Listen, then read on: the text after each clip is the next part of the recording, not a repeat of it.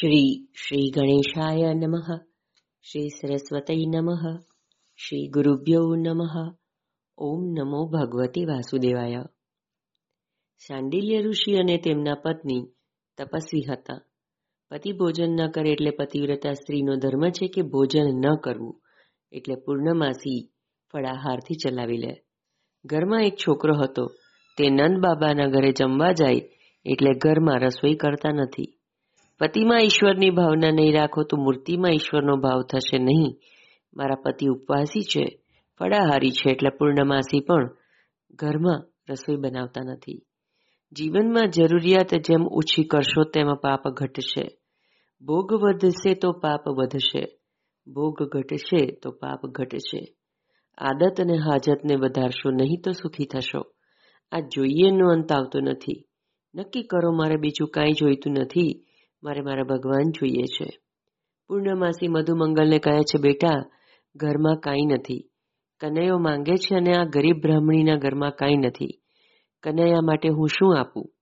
તપસ્વી હતા, સંગ્રહ કરતા ન હતા. પવિત્ર બ્રાહ્મણ કોઈ વસ્તુનો સંગ્રહ ન કરે. ઘરમાં કાંઈ નથી. મધુમંગલ કહે છે, માં, મને કાંઈક આપ. પૂર્ણમાસી ઘરમાં કાંઈક હોય તો તે શોધવા લાગ્યા. ઘરમાંથી થોડી છાસ મળી. કનૈયો પ્રેમનો ભૂખ્યો છે. છાસ ખાટી હશે તો લાલાને ત્રાસ થશે. છાસમાં ખાંડ નાખી તે છાસ મટકીમાં ભરીને આપી. લાલાને કહેજે, મારી માએ આ છાસ આપી છે. પરમાત્મા કોઈ દિવસ જોતા નથી કે તેને માટે શું લાવ્યો છે, પણ જુએ છે કે કેવા ભાવથી લાવ્યો છે. વસ્તુને જુએ એ જીવ અને કેવળ ભાવને જુએ તે ઈશ્વર. મધુમંગલ છાસ લઈને આવ્યો છે, પણ તે છાશ શ્રી કૃષ્ણને આપતા તેને સંકોચ થયો. બીજા બાળકો સુંદર સુંદર મીઠાઈઓ લાવ્યા છે. લાલાને છાસ આપવું તે ઠીક નહીં. આ છાસ કનૈયાને આપવા જેવી નથી. સારામાં સારી વસ્તુ ભગવાનને આપો. કનૈયાને છાસ આપીશ તો મારે આખો જન્મ છાસ પીવી પડશે. છાસ ખાટી હશે તો કનૈયો મશ્કરી કરશે. તારા ઘરની છાસ ખાટી, તારી માં ખાટી એટલે મધુમંગલ તે છાસ પોતે જ પી જવા લાગ્યો. શ્રી કૃષ્ણની નજર મધુમંગલ પર પડી. એ મધુમંગલ, તારી માએ છાસ મારા માટે આપી છે. તું એકલો એકલો છાસ પી જાય છે. છાસ મને આપ. પૂર્ણમાસીએ છાસ પ્રેમથી આપેલી હતી, પણ મધુમંગલ સાંભળતો નથી. છાસ આપતો નથી. હું નહીં આપું. મધુમંગલ ઉતાવળથી છાસ પીવા લાગ્યો. કનૈયો દોડતો આવ્યો. મધુમંગલે હાંડલી ખાલી કરી, પણ મોઢામાંથી છાસનો રેલો નીકળ્યો. કનૈયો તેનું મોઢું ચાટવા લાગ્યો. ભગવાન શ્રી કૃષ્ણ મધુમંગલનું મોઢું ચાટતા હતા તે જ વખતે બ્રહ્માજી આકાશમાં જોઈ રહ્યા હતા. કનૈયો તો મધુમંગલને કહે છે, તારી અહીંથી છાસ મળે તો મારી બુદ્ધિ સુધરે. તારા પિતા બ્રાહ્મણ છે, તપસ્વી છે.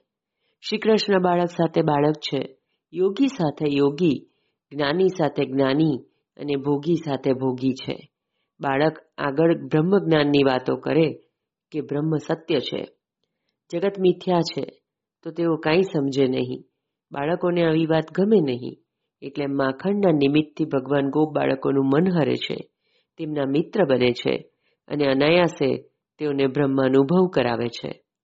કનૈયાને મધુમંગલના મોઢા પરની છાસ ચાટતા જોઈ બ્રહ્માજીને આશ્ચર્ય થયું, આ ભગવાન છે કે કોણ છે?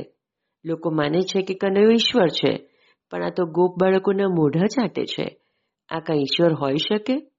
બ્રહ્માને શંકા થાય છે. આજ બ્રહ્મા ક્ષીરસાગરમાં ભગવાનને અવતાર લેવાનું કહેવા ગયા હતા. પ્રભુ દેવકીજીના ગર્ભમાં આવ્યા ત્યારે આજ બ્રહ્માજી ગર્ભસ્તુતિ કરવા ગયા હતા. આવા બ્રહ્માજી પણ શ્રી કૃષ્ણની સગુણ લીલા જોઈ મોહમાં પડ્યા છે. સગુણ બ્રહ્મની અટપટી લીલા જોતા બ્રહ્માને મોહ થાય તો આજના વિષયી લોકોને મોહ થાય તો તેમાં શું આશ્ચર્ય? બ્રહ્માને શંકા થાય એ સ્વાભાવિક છે. નિર્ગુણ બ્રહ્માનો પાર પામવો શક્ય છે, પણ સગુણ બ્રહ્મની લીલાનો પાર પામવો એ મુશ્કેલ છે. તુલસીદાસજીએ પણ લખ્યું છે કે નિર્ગુણ બ્રહ્મને જાણવા સહેલા છે, પણ સગુણ બ્રહ્મને જાણવા મુશ્કેલ છે.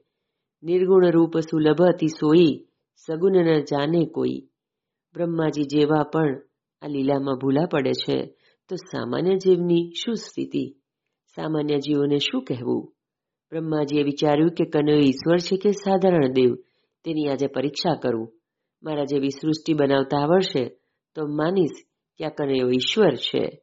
મારી પરીક્ષામાં કનૈયો પાસ થશે તો માનીશ કનૈયો ઈશ્વર છે. જય શ્રી કૃષ્ણ.